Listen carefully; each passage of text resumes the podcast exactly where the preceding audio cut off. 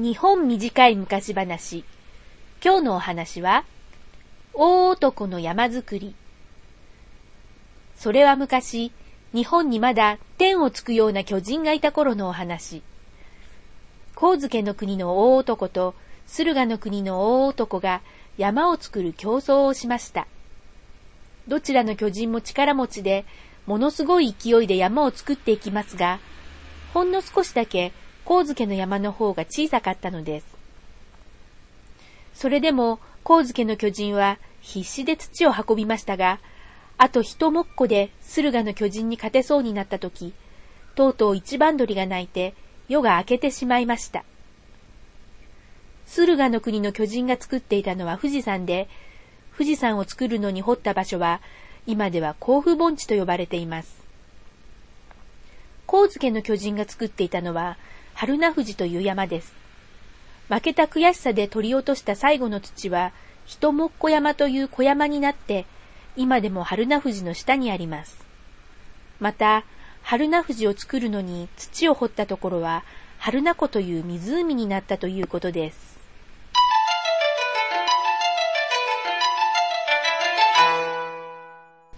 さて、今日は一夜にして山を作る大男のお話です。大男には名前がありまして、だいだらぼっち、デーダラブチ、デーランボー、ダラダラボー、デイダラボーなど、地方によって少しずつ呼び方が違うんですけれども、日本全国に言い伝えがあります。えっと、なんか日本に一人しかいなかったというわけでなくて、今日のお話のようによく山づくりの競争などをしていることがあるので、あの、各地にたくさんの巨人がいたみたいなんですね。えっ、ー、と、古くは8世紀って言いますから、今から1300年ぐらい前に書かれた、日立の国不時という古い本にも記録があります。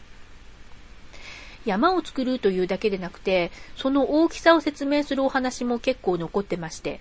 例えば、これは群馬だったか長野だったかちょっと忘れちゃいましたが、大きなお鍋をですね、浅間山という、この山は今でもあの活火山でたまに噴火してるんですけど、浅間山の噴火口にかけて、鹿やイノシシを丸ごと煮て食べていたなんて話もあります。ある日、この大きな巨人がですね、荒船山という山を枕にして、浅間山で足を温めながら寝ていましたら、あの、噴火口にかけてあった鍋を蹴っ飛ばしてしまって、中の煮汁が長野県の方に流れて地面に染みちゃったんですね。それで長野にある温泉は今でも塩辛いってことになってます。浅間山も荒船山も群馬と長野の境目にある山で、直線距離にして20キロぐらい離れてるんじゃないかと思うんですけど、もうそれを考えるだけで相当な巨人だってことがわかります。他にですね、山を作るだけじゃなくて、橋や建物を一夜にして全く違う場所に運んでしまうなんて、人騒がせな事件も起こすと言われてましてですね、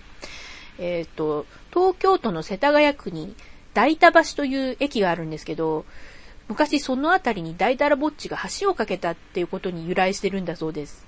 確かこの辺りに大だらぼっちの足跡と呼ばれる窪地もあったはずなんですけど、今も窪地になってるんですかね。どうなんでしょう。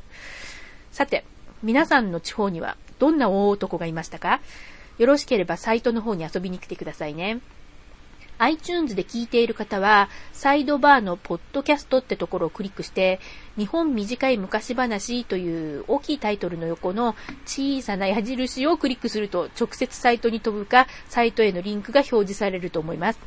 コメントとトラックバックが付けられるようになってますので、あの、ぜひ、あの、何かご意見がある方は、ぜひお寄せください。前回のボタ持ちにもコメントが寄せられてますので、見に来てくださいね。